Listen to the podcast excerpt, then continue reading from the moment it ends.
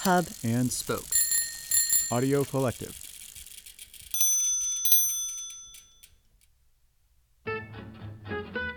This episode is brought to you by the Great Courses Plus. So, a couple weeks ago, I found myself at the Metropolitan Museum of Art in New York, which, depending on your background, education, level of open mindedness, and even just your mood, is either the greatest or worst place in the world. There is so much art there, and it's all amazing. I whispered to my friend Adam that the art in the gallery from the coat check to the ticket kiosk would have made an entire college museum's whole collection. So, of course, it would behoove you to have a cheat sheet in your back pocket to help translate art on that kind of scale. And this is where the Great Courses Plus comes in. Their series, Modern Masterpieces, the Metropolitan Museum of Art, takes you through the Met from top to bottom over the course of 24 lectures, all presented with wisdom, enthusiasm, and insight by Professor Richard Brettell. This digital video series is exclusively available through the Great Courses and you can watch it in perpetuity anytime, anyplace. But, like, not at the Met because you might disturb the other visitors. And listeners of The Lonely Palette can get this exclusive limited time offer. Order the digital course and get 85% off the regular price. That's $185 savings. Check it out at thegreatcourses.com slash lonely. That's thegreatcourses.com slash lonely. And by Visual Arts Passage, Visual Arts Passage is a series of online courses designed to bridge the gap between the art student and the art industry, with custom tailored trainings to each artist's unique goals and career aspirations. Every course is taught by working artists, and with only Wi Fi and a deep love of your own creativity, you can hit the ground running, learn by doing, and in a fully interactive format, share ideas, ask questions, and join a community of artists from all disciplines all over the world and Lonely Palette listeners in particular are invited to access a library of free drawing and painting lectures and demonstrations at visualartspassage.com/palette. Again, that curated library is at visualartspassage.com/palette or check out their website at visualartspassage.com. They're currently enrolling for their Foundations course, a perfect course for beginners and artists aiming to sharpen their skills as visual storytellers. The course starts July 13th and enrollment opens for all Visual Arts Passage courses on June 20th. Again, check it out at visualartspassage.com.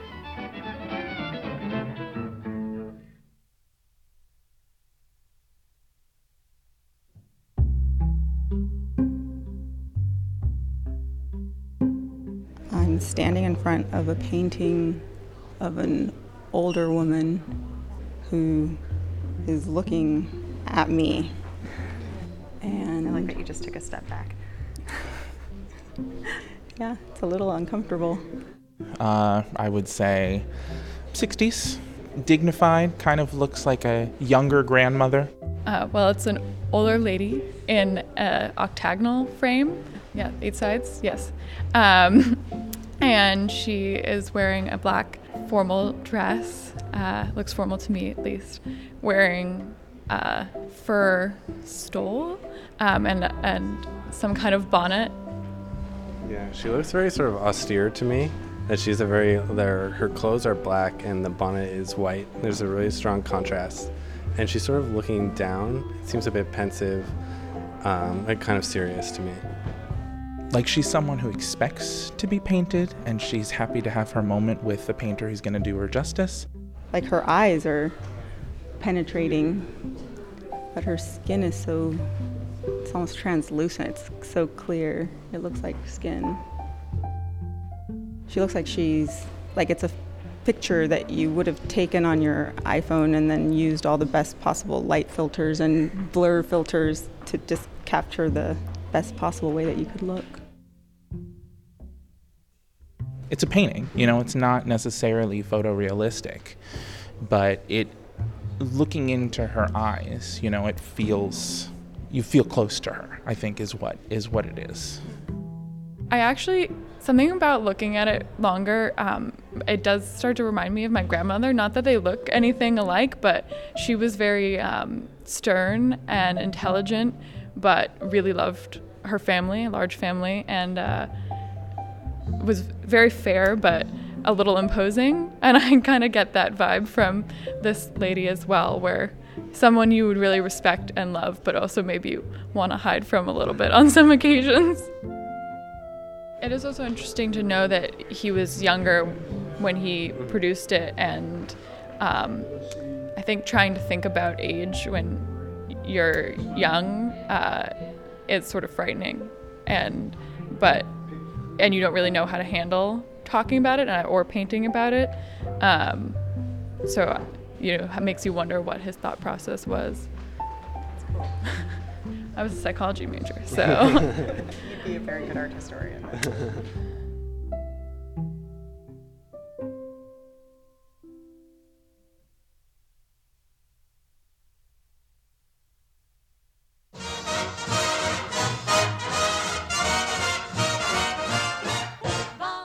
This is The Lonely Palette, the podcast that returns art history to the masses, one painting at a time. I'm Tamara Avishai. Episode 39 Rembrandt's portrait of Aeltje Uylenburgh from 1632.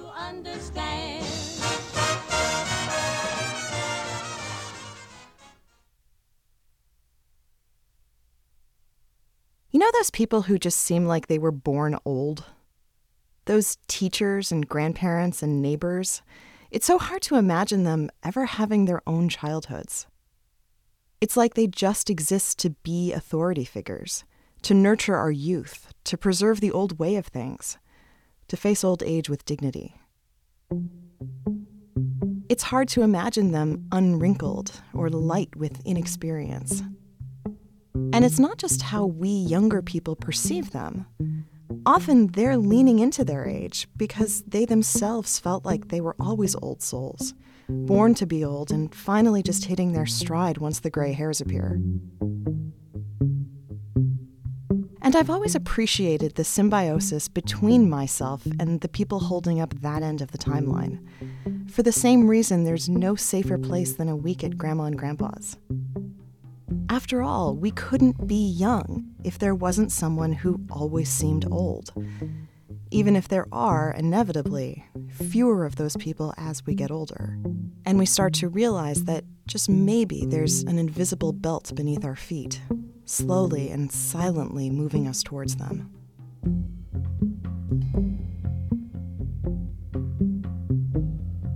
I won't rehash the philosophies on aging that I spouted in episode 23 when we looked at those amped up Italian futurists who never outgrew their adolescence.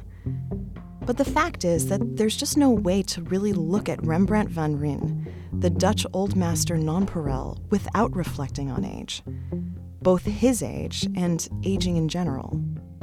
And the most obvious reason for this is that he painted a lot of old people, regardless of where he was in his own lifetime. It was like he knew that an older face told a different, valuable kind of story. From this woman, Aeltje Uylenburgh, whom he knew when he was a much younger man, to a series of the old men of biblical stories, all in various poignant states of comeuppance and acceptance, to himself as an old man, especially himself as an old man. In fact, the period of his work that people are most familiar with is this series of his old man self portraits, which were depicted with dark, moody backgrounds, warmly lit subjects, and skin tones so built up and textured. It's almost like you could pick away half the paint with your fingernail and the whole face would all just come sloughing off.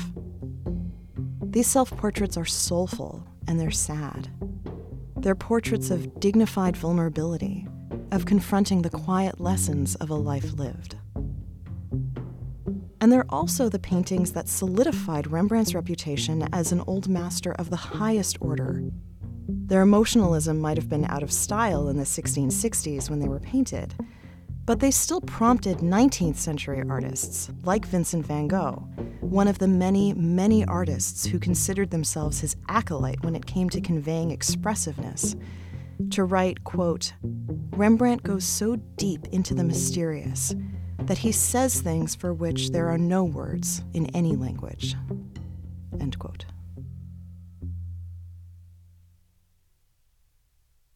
These would have been deeply heartening words for Rembrandt to hear about his own legacy. Because if in fact you know anything about his biography, then you'll know that the last decade of his life lived, which ended in 1669 at the age of 63, and when he was doing this most expressive and affecting work, was a period of tremendous professional and personal loss. By the second half of his life, he had outlived both his wife Saskia and the partner who followed her, as well as four of his five children. He'd blown through the professional superstardom and fortune that he'd garnered during the first half of his life as Amsterdam's virtuoso portraitist, and was ultimately buried in an unmarked, rented grave, penniless, unknown, and alone. And we're used to the tragedy of artists having no sense in life of how famous they would be ultimately in death. I mean, hello, Van Gogh. But there's a special kind of sympathy that we should reserve for artists who experience the meteoric success that came from their own once in a generation talent, and then saw themselves plummet back to the ground once tastes and circumstances changed. It's excruciating to watch the rise and fall of an artist like Rembrandt who possessed this kind of talent for rendering the human experience with so much exquisite technical nuance and compassion, especially when the fall was largely his fault, the result of years of mismanaging the money that he'd made during his glory days, like so many subjects of VH1's Behind the Music. But this God given ability to render the human figure with this exquisite technical nuance is what led to Rembrandt's rise especially in the city and the period that he lived in, which we'll dive into, and without which he never would have had the opportunity to become Rembrandt. And you could also argue that the compassion, on the other hand, came later, after the fall, and, well, with age. But put a pin in all that. For now, let's first transport ourselves back to 1632, the year that this portrait of Aeltje Uylenburgh was painted, when Rembrandt was 26 years old. He had just moved to Amsterdam from his hometown of Leiden, young and eager and with 10 years of training under his belt, both in painting and in studying classical biblical literature. Amsterdam during this time was already well into what would be called the Dutch Golden Age a period of Dutch political and cultural dominance that spanned the 17th century.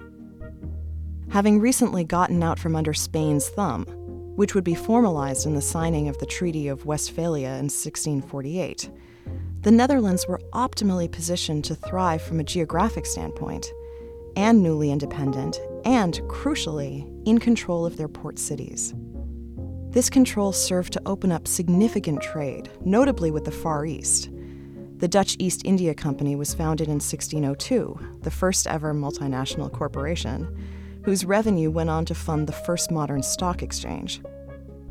Money and security was flowing into the country hand over fist, bolstered by a heady sense of national pride from their newfound independence and a strong cultural proclivity towards religious and intellectual tolerance, so long as you were a Protestant or a Calvinist, Catholics and their gaudy Counter Reformation art need not apply.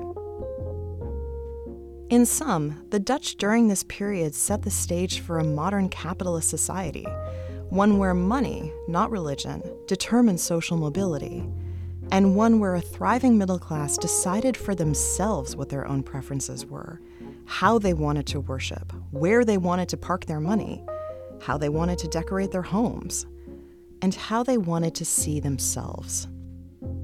And you can imagine how all these factors combined couldn't help but create the first modern art market, also known as the Golden Age of Dutch painting.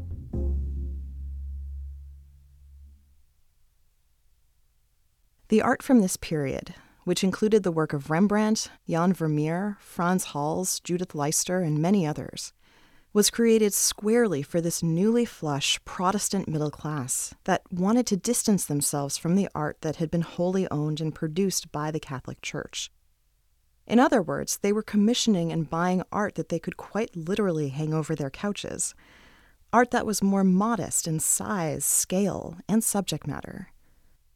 They were largely scenes of their empirical everyday life, still lives of all the flowers and fruit and jeweled combs that they could now afford, scenes of civic life, households, cheersing tavern dwellers making merry, even epic seascapes that now spoke to their newfound mastery over their own ports.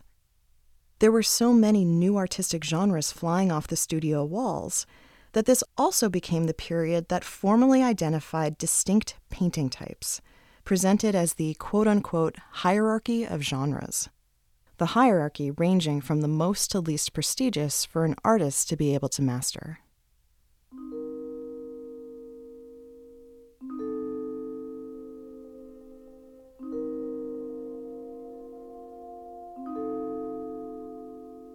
At the top of this hierarchy was the history painting, the only genre which wasn't pulled from observable life, which was usually an enormous biblical, mythological, or allegorical narrative scene containing many figures, and often a didactic lesson of sorts. Then came portraiture, a closely observed depiction of a specific person, which takes a unique kind of gift for accuracy, which obviously we'll be coming back to. Then came genre painting, which is a harder to classify depiction of those scenes of everyday life. Everything from domestic scenes to militia on guard to those raucous pub scenes. Then came landscape painting, one up from the bottom, produced by the art world's working class heroes, which often contained those observed seascapes and cityscapes, but without the additional pressure of capturing faces. And bringing up the rear was the lowly still life, expressionless objects that stay put for young artists, often students, to cut their teeth on as they move up the ladder. But of course, any artist, both then and now, would be the first to tell you that prestigious doesn't necessarily translate into sellable, and that if you wanted to be an artist who makes a decent living, specialize in still life. Or, if you happen to be a preternaturally gifted draftsman with virtuosic sensitivity and an almost freakish control of your paintbrush, like, say, Rembrandt was, then specialize in portraiture. Right out of the gate, Rembrandt was a portrait game changer. In a period where, as I said, the goal was to see yourself, your wealth, and your life lived depicted on a Protestant Reformation style commissioned canvas, there wasn't as much demand for artistry as there was for accuracy. Tell my story right, not necessarily with a lot of soul. But then came Rembrandt. You can see his imprint on Dutch art in his early genre paintings, those scenes of everyday life, specifically in the anatomy lesson of Dr. Nicholas Tulp, also from 1632. And for comparison's sake, consider other versions of this subject matter, like Peter van Miervelt's anatomy lesson of Dr. Willem van der Meer from 1617. Both canvases depict medical students gathered around a doctor who is dissecting a corpse, all modeled after the original anatomical plates published by the Flemish anatomist Andreas Vesalius. But the difference between the two paintings is striking. In Miervelt's, it's like they're all posing for a class photo, with their intellectual seriousness and, I should add, the gruesome viscera of the corpse on full display. Compare this to the students of Rembrandt's Dr. Tulp. They're actually interested in what's going on inside the scene and inside that body. They're looking at Dr. Tulp and the far less graphic anatomy of this corpse's arm and hand with intense, expressive, and individualized fascination. Dr. Tulp is shown mid sentence in the act of teaching, not just in the act of being an authority figure. And there's an incredible modernness to this way of painting someone's portrait.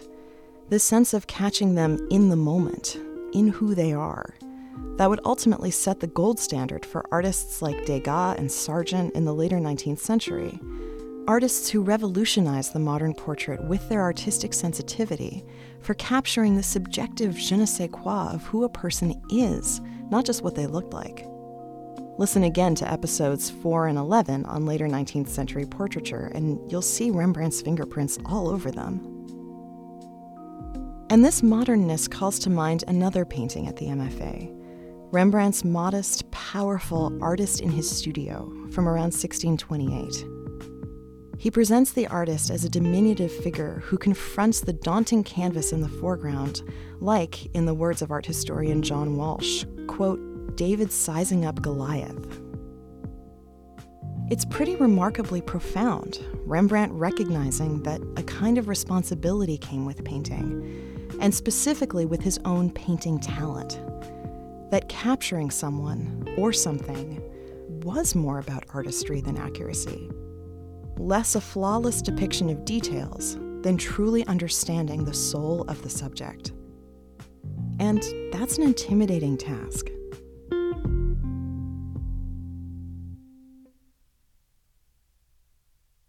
So, with all of this in mind, let's return to this portrait of Aeltje Uylenburgh. The first thing I should say about it is that it's basically perfect.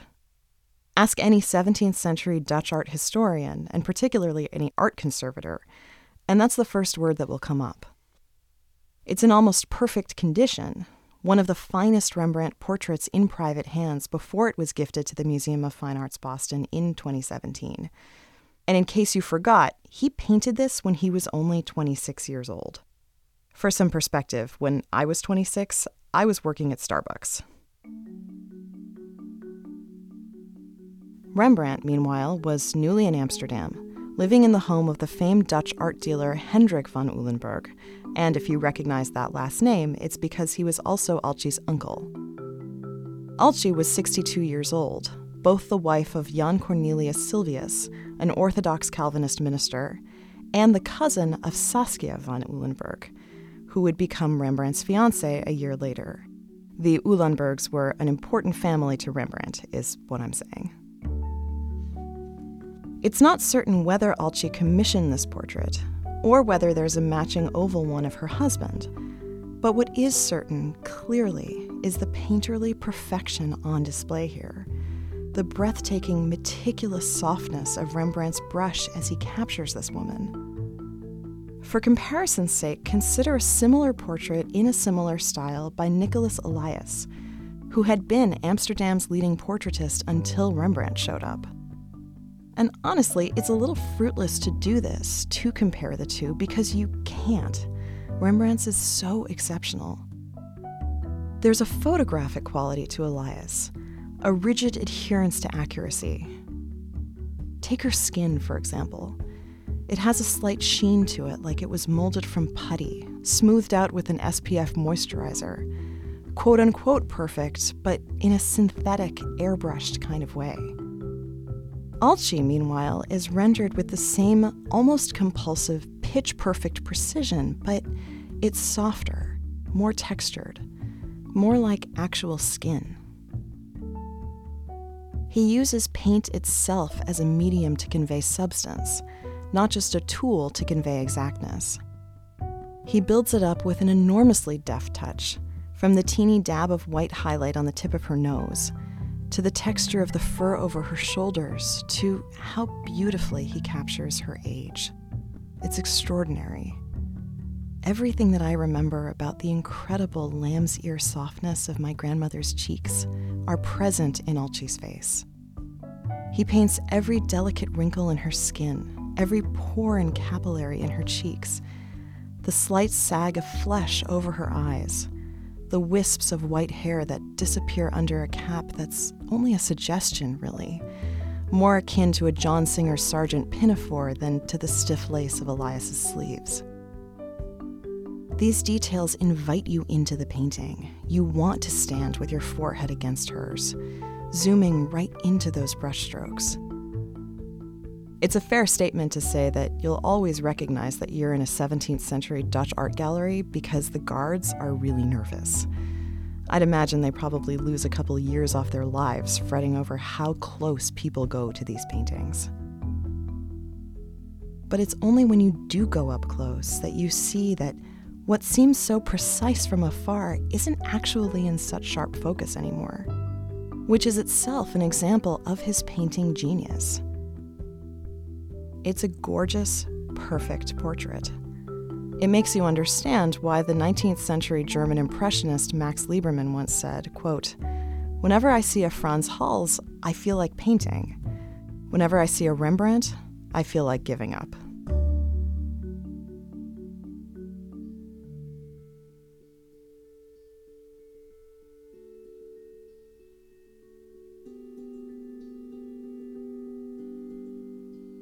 But I wonder, too, if Rembrandt is betraying his own age here. Though we're not so great at recognizing it at the time, it's actually pretty easy to be young and talented and successful. It makes you want to see how far you can push your own technical prowess. But youth is always wasted on the young, isn't it? I think anyone who's actually gone through the process of aging would be the first to say that perfection stops being the goal pretty quickly. And in this way, you almost wonder if this painting is less a perfect portrait of age than it is a perfect example of what a young man's idea of what age looks like. And you don't have to look any further than his own self portraits when he finally arrived at Aeltje's age, and our own collective emotional response to them to know how true this is. Consider his self portrait from 1669, the year of his death. It's considered his last self portrait, painted when he was 63, a year older than Aeltje. He doesn't have to capture every individual wrinkle as long as we know that they're implied. That what are wrinkles anyway than the experience of life lived laminating your face like layers upon layers of paint? And more than his weathered skin tone, it's his weathered facial expression. A sense of resignation, of having settled, of looking settled. Where Aeltje looks a little blank, a little past us, Rembrandt looks straight at us. Don't follow my example. Don't make a young man's mistakes, he seems to be telling us. But if you do, and of course, when you do, at least have the wisdom to learn something from them. And maybe try to go easy on yourself. And this is where it really feels like Rembrandt was born to be old. Because this period of his life felt like he was prioritizing compassion over that exquisite technical prowess, even if that prowess is still very much present. He's not necessarily painting himself compassionately, we see, after all, an old, wrinkled man who seems very much defeated by his own life. But he's showing compassion to himself as an artist. Think back to that artist in the studio, the intimidating size of that canvas, tasked with achieving perfection. He's done it, he's mastered it. That canvas has shrunk down, it's not even visible in the painting anymore. And from a technical perspective, he's simply not going to go to the same pains to fuss over the skin like he does with Aeltje. Perfection is not the goal. A young man might have all the time in the world to capture the lamb's ear texture of skin tone, but a gruff old man who's seen his fortunes crumble simply gets to the point. And whether you see yourself in his work, or see yourself as someone born to be old, or plan to never get old, and best of luck with that. I think we can all still learn something from Rembrandt's example. And again, I think he'd be heartened to know that. May we all reach a point in life where compassion, not perfection, artistry, not accuracy, is what matters.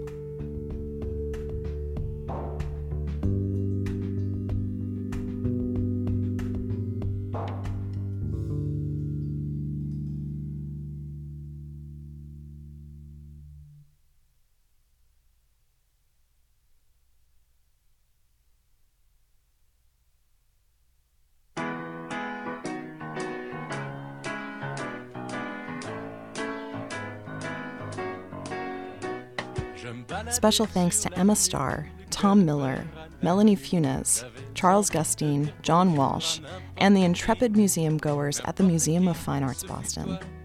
For more information and past episodes, go to thelonelypalette.com, or you can follow us on Twitter at Lonely Palette, or on Instagram at The Lonely Palette, or like us on Facebook. And if you want more people to discover the show, if only so that you can say you listened to it before it was cool, please leave a rating and a review at Apple Podcasts. And if you really want to help support the show and get more episodes more often, consider becoming a patron on Patreon at patreon.com slash lonelypalette. And if you're one of the next nine patrons to pledge, you'll receive a bonus Beast Jesus enamel pin, so hop to it. And speaking of which, today's patron of the day is long overdue. Suwon Bag is a complete stranger whose Patreon support blew up my phone one evening and after I emailed him asking if I was being punked, we had a lovely email exchange, solidifying my belief that the world is seriously chock full of friends we haven't yet met. Suwon, thank you so much. The Lonely Palette is a proud founding member of Hub and Spoke, a collective of Boston centric, idea driven podcasts. And if you've been following the latest abortion rights news out of Alabama as closely as I have, then you need to stop everything and listen to the most recent pair of episodes from Ministry of Ideas. The series is called Progressive Souls, and I don't want to spoil them, just go listen, be educated, and be inspired. You can hear them at hubspokeaudio.org, directly at ministryofideas.org, or wherever you get your podcasts.